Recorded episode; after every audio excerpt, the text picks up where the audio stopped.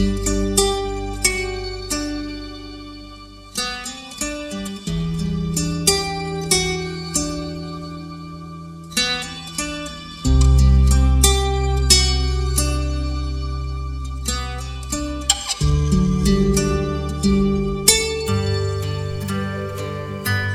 adik-adik, sungguh sangat bersuka cita kita bisa jumpa lagi melalui Renungan Harian Audio Sema. Pembacaan firman Tuhan dari Keluaran 7 ayat 1 sampai 7. Keluaran 7 ayat 1 sampai 7. Sebelum membaca firman Tuhan, mari adik-adik kita berdoa dulu ya. Bapa di surga, terima kasih kami ucapkan padamu karena kami masih bisa bersama-sama merenungkan firman Tuhan. Terangi hati dan pikiran kami agar kami dapat mengerti apa yang menjadi firman-Mu bagi kami. Dalam nama Tuhan Yesus kami berdoa. Amin. Keluaran 7 ayat 1 sampai 7. Berfirmanlah Tuhan kepada Musa, "Lihat, aku mengangkat engkau sebagai Allah bagi Firaun, dan Harun abangmu akan menjadi nabimu. Engkau harus mengatakan segala yang kuperintahkan kepadamu, dan Harun abangmu harus berbicara kepada Firaun supaya dibiarkannya orang Israel itu pergi dari negerinya. Tetapi aku akan mengeraskan hati Firaun, dan aku akan memperbanyak tanda-tanda dan mujizat-mujizat yang kubuat di tanah Mesir. Bila mana Firaun tidak mendengarkan kamu, maka aku akan mendatangkan tanganku kepada Mesir dan mengeluarkan pasukanku, umatku, orang Israel, dari tanah Mesir dengan hukuman-hukuman yang berat.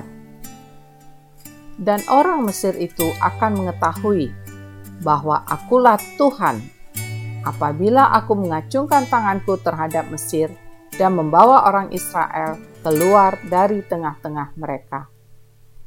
Demikianlah diperbuat Musa dan Harun seperti yang diperintahkan Tuhan kepada mereka. Demikianlah diperbuat mereka. Adapun Musa 80 tahun umurnya, dan Harun 83 tahun ketika mereka berbicara kepada Firaun." Demikianlah firman Tuhan. Adik-adik, dari pembacaan firman Tuhan tadi, kita belajar bagaimana Tuhan meminta Musa dan Harun menjadi pemimpin bagi bangsa Israel.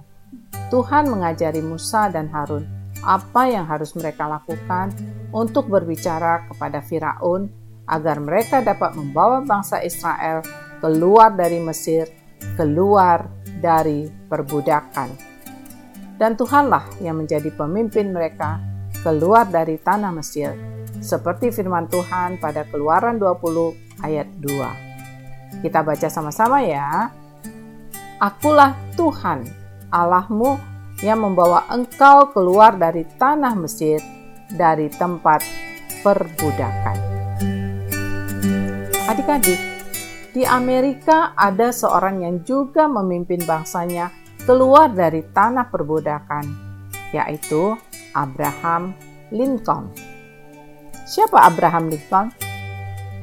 Yuk adik-adik kita dengarkan kisahnya ya. Abraham Lincoln adalah Presiden Amerika Serikat yang sangat menentang perbudakan.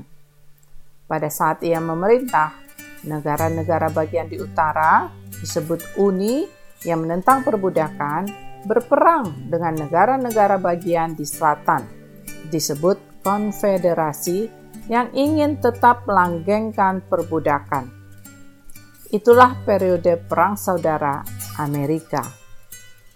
Meskipun sepertinya mustahil pada zaman itu menghapuskan perbudakan, tetapi Abraham Lincoln terus berjuang dan memohon kepada Tuhan agar perbudakan bisa lenyap dari Amerika. Dia diserang dari berbagai pihak karena kukuhnya perlawanannya terhadap perbudakan. Para penentang mengkritisi Lincoln karena sikapnya yang menolak berkompromi terhadap perbudakan. Sebaliknya, kaum konservatif dari golongan Republikan radikal yang pro penghapusan perbudakan mengkritisi Lincoln karena sikapnya yang lambat dalam penghapusan perbudakan.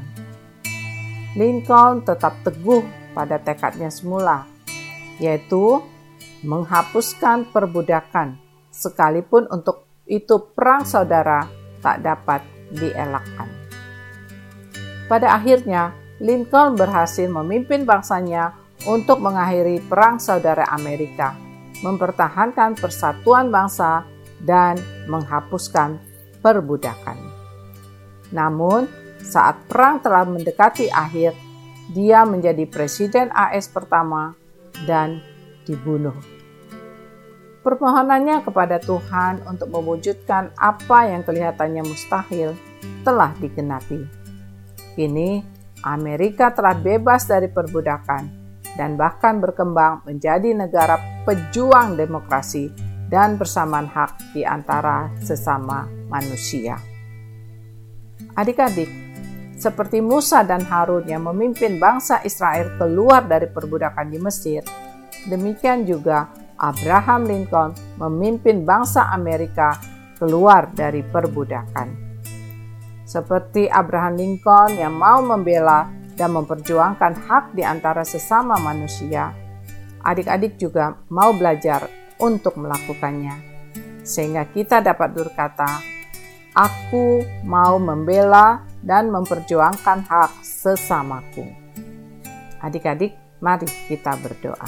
Bapa di surga, ajar kami untuk menghargai hak asasi sesama manusia, sebab Tuhan menciptakan kami sama dan sederajat. Dalam nama Tuhan Yesus, amin.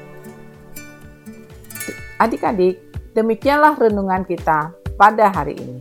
Sampai berjumpa kembali. Tuhan Yesus memberkati.